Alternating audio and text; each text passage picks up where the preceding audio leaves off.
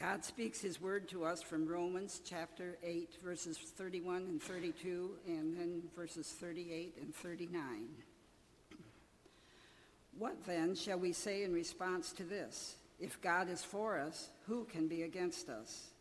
He who did not spare his own son, but gave him up for us all, how will he not also, along with him, graciously give us all things? For I am convinced that neither death nor life, neither angels nor demons, neither the present nor the future, nor any powers, neither height nor depth, nor anything else in all creation will be able to separate us from the love of God that is in Christ Jesus our Lord. This is the word of the Lord. I'm barely on Twitter. Uh, I am on Facebook, which, although founded by a college student, is a place for people of my generation, apparently. And, uh, you know, I, I, came across a prayer that was making uh, rounds on social media, and I don't know, what does this say about me, perhaps? If you ask me to copy and paste and whatever, I, I won't. I just, I don't like that. Uh, but, but here's the prayer, such as it is. Uh, Dear God, please keep my family and friends safe. Um, please watch over them always, and let good health, happiness, and good fortune befall them. Amen. Nice, nice enough, I guess, but you know, is it biblical? As I look at Paul's prayers, this doesn't seem to be largely in the vein at all of what I see the apostle praying. Uh, and I'm not saying that Paul never prays about circumstances, but where it seems that many believers, our prayers are focused on our circumstances. Change my circumstances, change my circumstances, change my circumstances. About my health, about my money, about my job, about my family, whatever. That doesn't seem to at all be the tenor of what Paul prays, which instead is change my heart, change my heart, change my heart.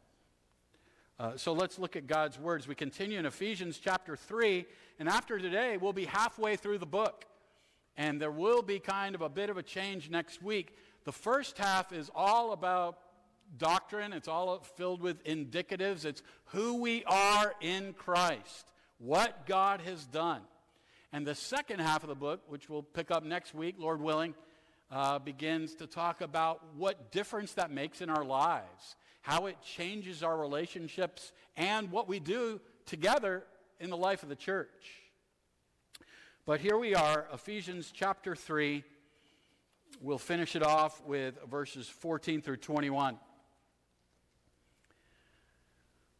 For this reason, I bow my knees before the Father, from whom every family in heaven and on earth is named, that according to the riches of his glory, he may grant you to be strengthened with power through his Spirit in your inner being, so that Christ may dwell in your hearts through faith, that you, being rooted and grounded in love, may have strength to comprehend with all the saints what is the the breadth and the length and the height and the depth, and to know the love of Christ that surpasses knowledge, that you may be filled with all the fullness of God.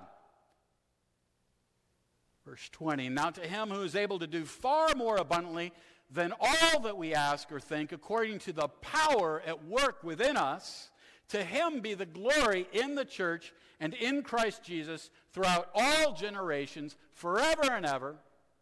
Amen. This is the word of God for the people of God. Let's ask his blessing.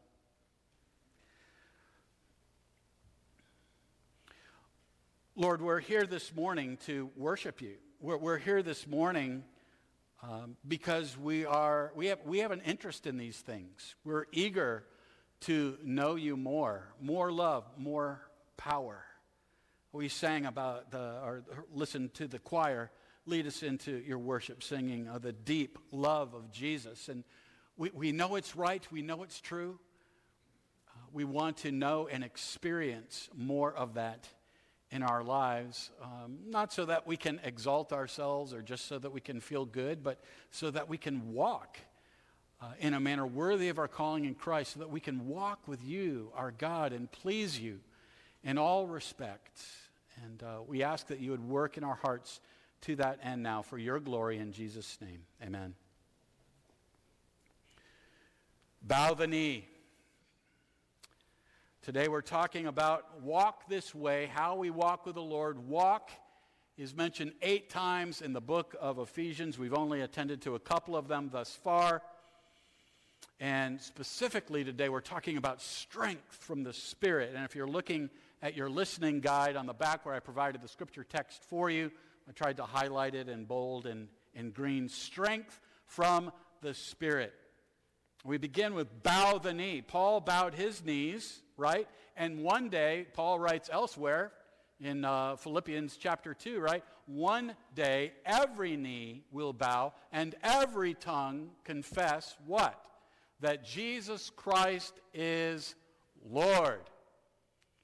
And that he is Lord, he is master, he is king, he is owner, he is sovereign. One day, every knee will bow and every tongue will confess that fact.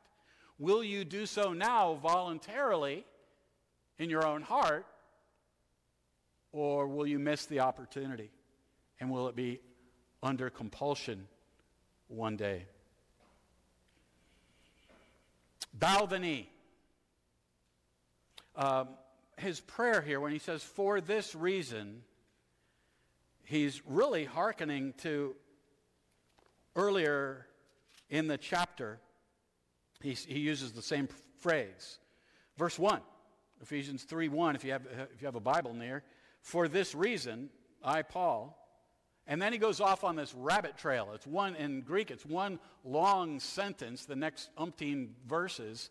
Makes me feel good because I go on rabbit trails sometimes, and he did so. It's in, it's in Scripture, it's in the power of the Holy Spirit.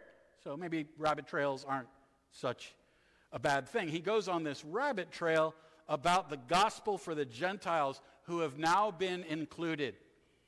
You're in. You're in. They've been grafted into the body of Christ. They're part of the church. And he starts out, he's going to talk about how he prays for the Ephesians, but he gets so excited about this prospect that now there is Jew and non Jew together comprising the body of Christ. He goes off on that little rabbit trail or tangent for a while. Then he picks back up in Scripture his original purpose, which was to explain to them how he prays for them. He bows the knee. Now, you all are seated. I am standing. Here's a little rabbit trail. It would be interesting to explore uh, posture, different postures in the Bible. You know, sometimes we talk about, or at least we used to, about uh, bow your head, close your eyes, maybe even fold your hands or on your knees. To be honest, I don't pray on my knees very often at all. Some of y'all have been to those churches, high churches, more liturgical, where they have kneelers for the congregation, um, different postures. In the Bible, uh, in the Old Testament, the most common uh, stance for prayer in terms of the physical body was to pray standing with arms outstretched. Uh, the scriptures also talk about um, prostrating yourself before the Lord, right? Uh, face down, falling down in humility uh, before the Lord. It would make an interesting study, but that's a perhaps a, a little bit of a rabbit trail. Speaking of uh, lying prostrate, um, I remember one lady was talking to Howard Hendricks, the great um, professor of theology and disciple maker at Dallas Theological Seminary for eons. And she came to him and she was talking to him about feeling guilty because, you know, when do you read your Bible? We all know we're supposed to read our Bible. We try to read our Bible. When do you read your Bible? You read on your lunch break, you read it in the morning. You know, some people do that no Bible, no breakfast thing. I can't always do that. Uh, some people read it in bed, and, and, you know, or before bed at night. And this lady was talking to Howard Hendricks, and she said to him, "Prof, I, I feel so bad. You know, I'm reading my Bible there at night. It's the end of the day, and I want, you know, to to honor the Lord, and I just I keep falling asleep." And she was guilt ridden by this. And he said to her, he allayed assuaged her guilt, he said to her, What better way to go to sleep?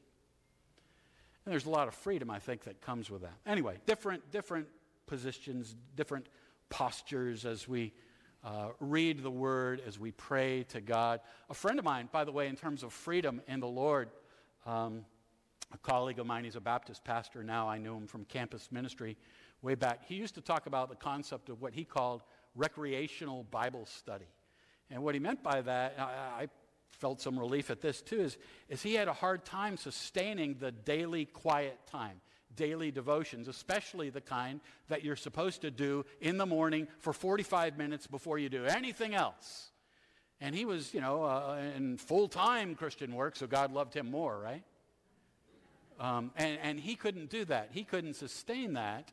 And so he came up with what he called recreational Bible study. He would go to Hardee's. You could tell he's a southerner. He would go to Hardee's like twice a week. Now, not everybody can, their job uh, requirements will allow them to do this, but his, his did. He'd go to Hardee's like twice a week and spend an hour and a half or two hours in the Word marinating in the Word of God. So he couldn't seem to sustain the daily devotion, but he spent regular time with God, and that nourished him. So I just lay that before you. If you're somebody that feels guilty, uh, don't be so hard on yourself. Your time with the Lord is not a, it's not a lucky charm. It's not a vitamin pill. If I had it, it's a good day. If I didn't, it's a bad day. God can't use me. It's not like that. But we do need to spend time with the Lord in the Word and in prayer. Uh, bowing the knee is about worship, right? It's about honoring the Lord, and it's the posture of your heart more than it is your body. Whether you're standing or seated or kneeling or prostrate, whatever you're doing, it's about humility and subjecting yourself before the Lord. Why? Well, he says, for this reason. For this reason, for what reason? Well, I'm not going to detail them. Basically, everything that has come in the first three chapters of Ephesians that you are dead in your sins and trespasses, and, and God made you alive together with Christ.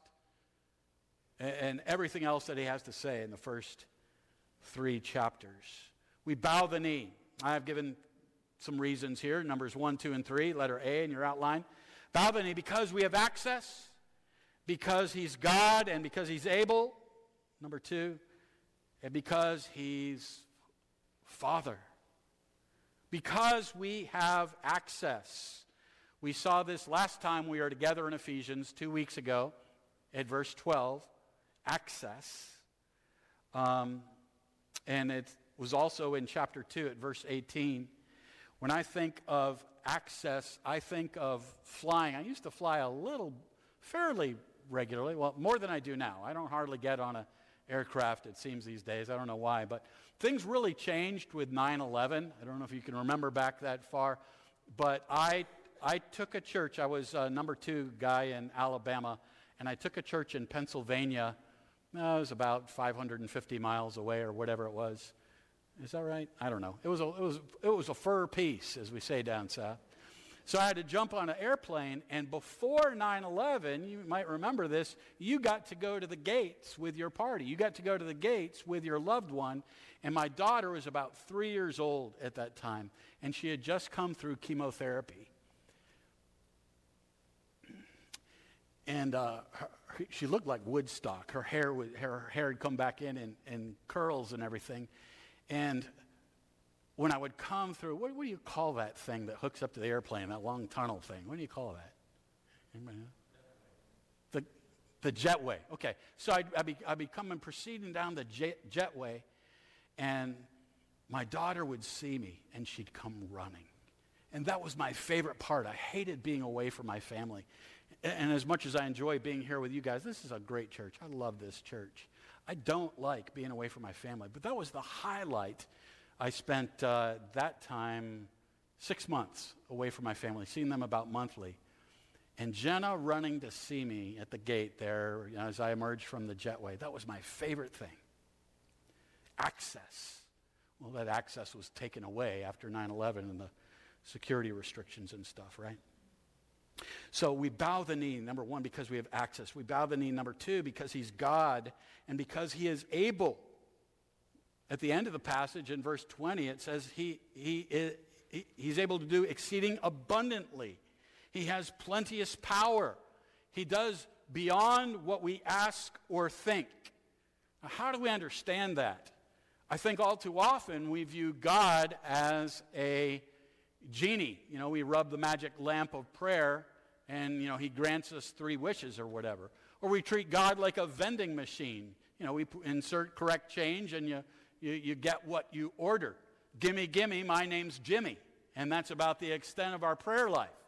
That's about as far as it goes. And we got to be careful that we don't treat God like that.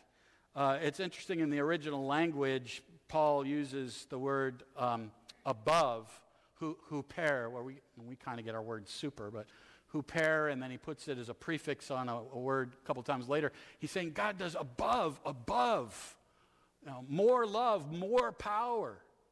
You, you just can't believe what God is able to do. And then he's Father, verse 14. He's Father, the family of God, and he's been making the case repeatedly that it's Jew and Gentile. It's those who grew up with the Word of God and the, the covenants and the promises and the prophets and the law and all that, and those who did not.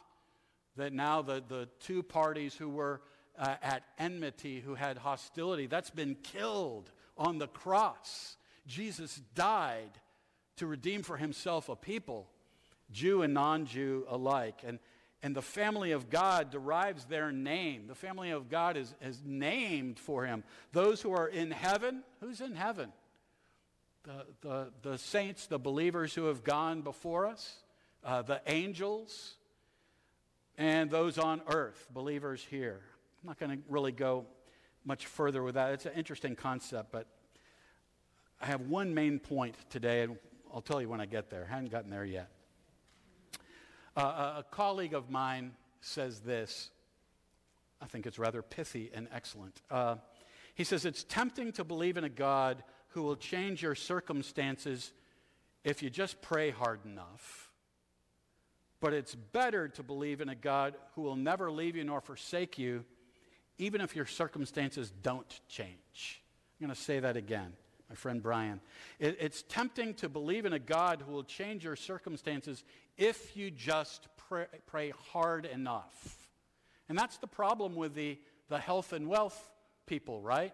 The, the prosperity gospel is they say if you just believe, if you just have enough faith, and so when you don't receive an answer to prayer, it's your fault. It's because you didn't you weren't sincere enough, you didn't pray hard enough, you didn't believe enough. And I think that's why a lot of folks that, that even come to church regularly, they know we should read the Bible, but kind of get overwhelmed, or you f- feel guilty because you don't seem to do it every day like you, you've heard you're supposed to. Oh, and, and you, you, you hang in there. You, you come on Sundays, see your friends, worship the Lord, but your personal prayer life doesn't extend very far because you don't see answers to prayer and you figure there's something wrong either with you or with God. I mean, those are the two alternatives, isn't it? Either you didn't pray sincerely enough, hard enough, or maybe God isn't good. Or maybe God isn't all powerful. Well, the scripture here says that he is able to do exceedingly abundantly above all that we can ask or think. So the problem certainly isn't with him. And sometimes we conclude, well, it must be me.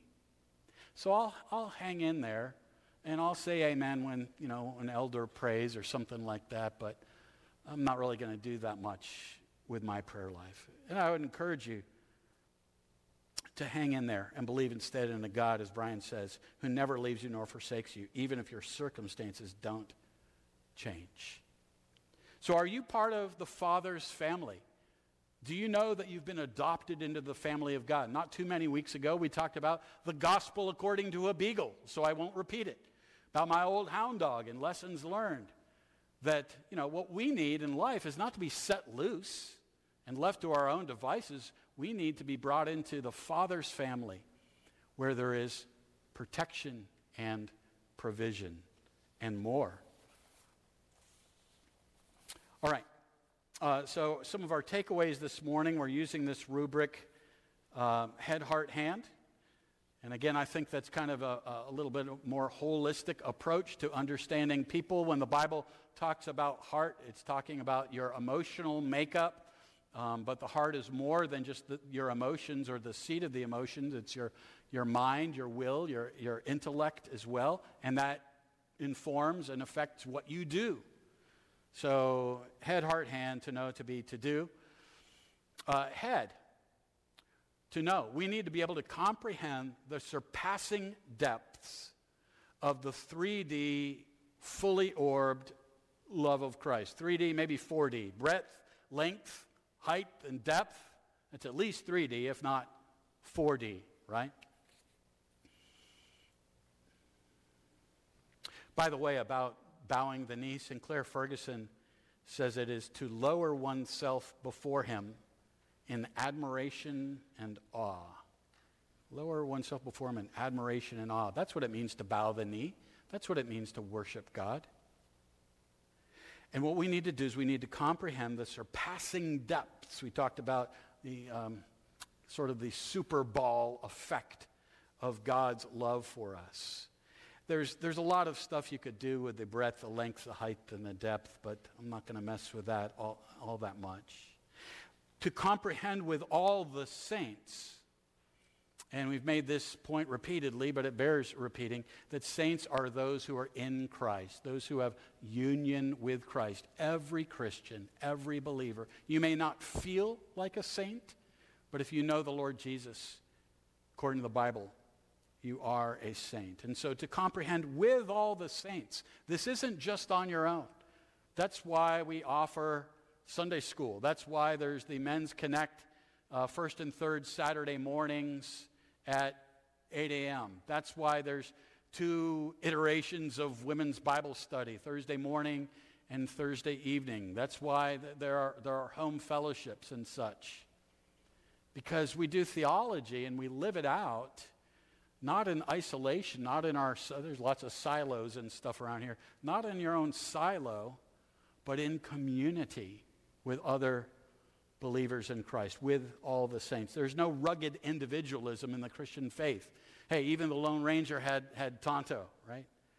Um, no Lone Ranger Christians here. But with all the saints, we begin to understand this, to comprehend it. It's an, it's an in, intensified form of to aggressively lay hold of, to aggressively take it, to grasp it, to apprehend it.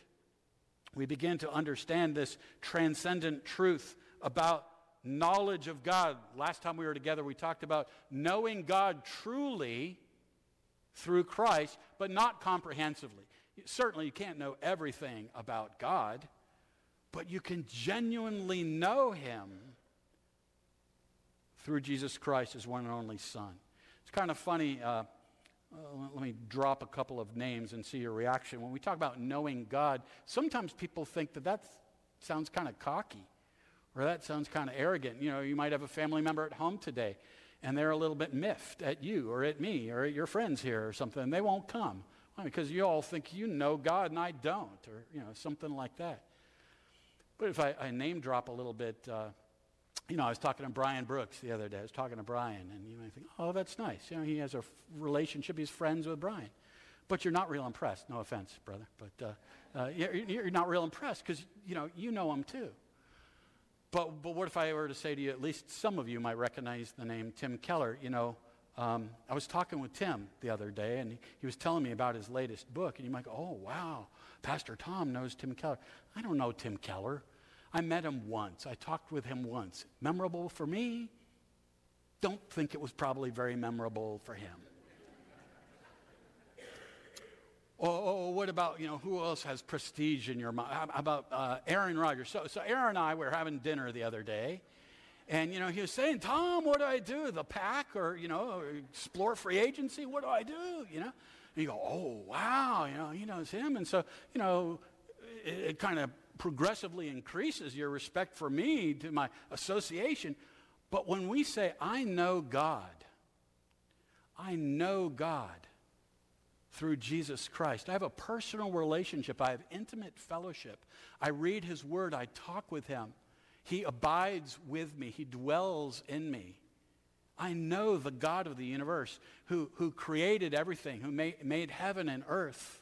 And he's my redeemer, and in Christ he's come near to me, and he's my friend. And sometimes people think, man, you're weird, you know, or you're cocky. You, know, you think you know God and I don't. I don't know why that is. We need to comprehend the surpassing depths of this 3 or 4D fully orbed love of Christ. Um, Ferguson again says it's contemplating the depths to which the Son of God stooped and the height to which he has been exalted. So let that, let's have that serve in the short run for the breadth, the length, the height, and the depth. Head, that was to note. Heart, to be. We can be strengthened with power. Here's my main point, all right? I don't know how else, I'm not very subtle sometimes. Here's my main point. We can be strengthened with power. That's the subtitle for today's message is strength from the Spirit. As I said earlier, uh, uh, so many of our prayers tend to be about our outward circumstances, and Paul's prayers tend to be, he's in jail when he writes this. My prayers would be, I need a blanket, my back hurts, can you guys pray for me? I can get out of, out of here. You know, that, that's what my prayers would be about. That's, what not, that's not at all what Paul prays. He talks about knowing the Lord and having strength in the inner person. His prayers aren't, give me, give me, my name's Jimmy, change my circumstance, change my circumstance. I mean, he does, in Philippians 1, he asks them, um, also a prison epistle, he asks them to, to pray for his deliverance, but he talks about how the gospel is going forth through the whole royal guard in the meantime. He's not worried about his circumstances. We can be strengthened with power. We can be endued, invigorated, fortified with power in our inner being so that if your circumstances don't change, you can show endurance and perseverance in the midst of them. That's the important thing. We prevail because of a power not our own. We're more than conquerors in Christ because he has overcome the world. There's power, verse 16, miraculous might. Christ dwells in our hearts through faith. It's resurrection power at work within us in our inner person. I'm going to mention just a, a, few people I know who I admire because of their tenacious Christian faith. Now, it's ultimately the grace of God in their lives, it's ultimately about the goodness and greatness of their God. But I see resilience in their faith. Um, my friend, I want to use a different name. I'm going to call him Brant. My friend Brant, um, his wife His wife tried to take her life six years ago. And uh, she's okay now. But ever since, the relationship has changed. And forgive my indel- and being indelicate, but she's kind of like a inconsiderate roommate to him. That's kind of what the relationship is like. And I talk with him at length on the phone. Sometimes he works 70 hours a week and then he has a farm to provide uh, for his family. And, you know, I ask him about his relationship. I ask him about his wife. I ask him about his sex life, which is non existent. Uh, I ask him about his intimacy with the Lord and, and his view towards his wife, the wife of his youth, who is the same person, but she's not. And he says, I'm not going anywhere. How do you have strength to live in that kind of relationship? How about my friend John? Uh, 19 years ago, John was bitten by Satanas hibernalis. It's a rare spider, uh, likes dark places in the woods in the southeast. And John, I mentioned him a few weeks ago in passing. Um, He's the guy that said about his wedding we were going to, and I wasn't sure if me and the other guys were included. He said, You're in, you're in. John was this fun, zesty, well, he still is. He's a missionary kid raised in Kenya. He's kind of like a Christian, uh, what was that dude named Steve Irwin? Uh, crocodile hunter. Crocodile hunter? He was kind of like that. They used to raise those googly eyed lizards and stuff with his kids, and he, they'd camp and set off rockets, and he was just the, the fun dad. And, and, and then he got bitten by this weird spider, and he lives with constant pain. Constant pain. Uh, where he, he has spent, uh, he's been out of it for a little while. He's trying to get back into the hot tub. He has so much pain racking his body every day of his life that he sleeps in a hot tub at night supported by pool noodles. Can you imagine that? And yet his Christian faith is so strong. Or Doug, the pastor that I followed at church in Western North Carolina, who I think I've mentioned him before, so I won't go very far with it, but he got Lou Gehrig's disease, um, ALS, and I watched Doug's body shut down. First his, his hands, then his neck started drooping, and then the loss of mobility, and then the loss, he was going to lose the ability to, uh, well, he did lose the ability to swallow um, and kind of to speak, sort of. But any, any, anyway, people that I marvel at their faith. My daughter, Jenna. Pray for my daughter, Jenna. Um, some of y'all met her. She's 24. She's had 14 eye surgeries, very delicate ones, under anesthesia in the last seven years. She's got to have at least three more. The cornea transplant she had last September there's problems with it. She needs a stem cell transplant next month, and then another, uh, repeat the cornea transplant. Then we get to attend to the other eye. And when I look at these people, I, I could go on and on, and I bet you could too. And I bet there's some people in this congregation that I don't know your story well yet enough to know the endurance and the resolve and the resiliency that you've shown in Christ to persevere amidst crushing circumstances. Where does that come from? That doesn't come from prayers of just change my circumstances, Lord, change it, change it. It, it, it comes from strength in the inner being, from strength in the inner person, a strength that is not your own, that is derived from someone else. It's resurrection power and the Holy Spirit of Christ who dwells in you by faith. And that's the kind of power that's available to us in the Christian life. This isn't pie in the sky. This isn't fluff. This is real and true. And it's for you and it's for me to continue in the faith. As we are rooted and grounded in love, we can be strengthened with power, second bullet point under heart to be, so that you'll be rooted and grounded in love. Verse 17 rooted, planted, anchored, firmly established stable, with a good foundation. The parable of the soils, I'd love to go further with this. You know, you can find it in Mark 4, Luke 8. There's your homework. There's your application point. Read, read the parable of the soils. Um, there's one of them that springs up, but it has no root. In the time of testing or tribulation or persecution, they fall away. Um, that's not teaching that they lost their salvation there's only one of the soils that bears fruit that lasts and remains. And there's only one that I believe then corresponds to being a Christian. The others give the appearance of being a believer, but they're not. I'd urge you to read the parable of the soils Mark 4, Luke 8. Be rooted and grounded in love. Be filled to all the fullness of God. That's part of Paul's prayer for them. Be filled to all the fullness of God. What does that mean? Let me just read you what Kent, Pastor Kent Hughes says about it to illustrate filled with fullness. Several years ago, my wife and I stood on the shore of the vast Pacific Ocean, two finite dots alongside a seemingly infinite expanse. And as we stood there, we reflected that if I were to take a pint jar and allow the ocean to rush into it, in an instant, my little jar would be filled with the fullness of the Pacific. But of course, I could never put the fullness of the Pacific Ocean into my jar because Christ is infinite. He can hold all the fullness of deity. But whenever one of us finite creatures dips the tiny vessel of our life into Him, we instantly become full of His fullness. And I would add to that, and we do not diminish or detract or take away in any respect from his fullness.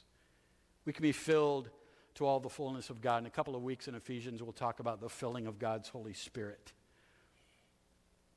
Hand, what do we do? Uh, we praise God and give him glory. We praise God and give him glory. Verse 21. This is a doxological benediction, verses 20 and 21 here. Doxology, we just we sing it, right? Doxology is about the doxa, it's about the glory of God. The Old Testament word was kabod, it means weightiness, heaviness. We might talk about a, a, a person of import, their, their gravitas, their presence, um, being a heavy hitter or something like that. The Shekinah cloud of God's glory. We praise God and we give him glory. We give him credit. We give him honor. We honor him for his magnificent excellence, for his preeminence. And then a practical point there at the very end. Um, so, what else do you do? Well, pray with your eyes open. That's a book by Richard Pratt, by the way. Pray with your eyes open. What he means by that is pray with this book open. Again, I think the reason that some people give up in their prayer life is, you know, their prayer life is exhausted after 30 seconds or five minutes tops. You know, I pray for my aunt, I pray for my uncle, I pray for my neighbor, pray for a little boy down the lane, you know, boom, I'm done. Pray with your eyes open instead of your eyes shut. Pray with the Bible before you. Pray Ephesians 1, that prayer that we looked at a few weeks ago. Pray this prayer, Ephesians 3, for this church. Pray for the, the pastor that you are on the verge of calling, Pastor Nick. Pray for your, your session. We, we don't want this church. You know, one, thing I've, one of the things I think is great about this church is it's not a pastor centered church. I hope it's a Christ centered church. And I believe that it is, but it's led by a plurality of lay leaders, your elders. Pray Ephesians 1 and Ephesians 3 for them. Pray it for yourself. Pray with your eyes open, your Bible open before you. We're halfway through um, the book of Ephesians now. Uh, let's pray. Let's pray for power. We'll pray the Lord's Prayer. Uh, and let's be more concerned about God changing our hearts than our circumstances as we pray.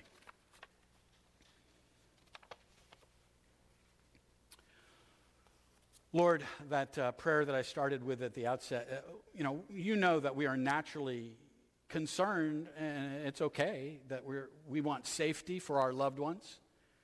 But we ask also that you'd give us boldness, Holy Spirit boldness to speak a word for Christ. And while we are concerned for our own and, and our loved ones, their health and their happiness, we ask that you would please empower them to trust you no matter what, even as we await your healing and provision. There's a, a, a Christian counselor, David Powlison. He says most prayer requests asks for, ask for God to give external blessings, but biblical prayer deals with how God meets us, comforts us, and changes us. Lord, come and meet with your people. Strengthen us in the inner person. Help us not to depend on our own strength, to pull ourselves up by our bootstraps, uh, but to be strong in the strength of your might. Amen.